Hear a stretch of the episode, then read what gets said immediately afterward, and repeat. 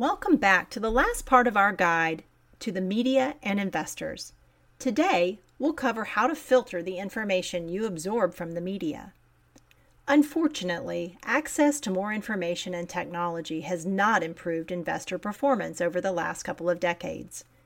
While we're not suggesting that you should turn off your cable news or refrain from surfing investment sites, you do need to remind yourself that these sources of information don't necessarily share your agenda.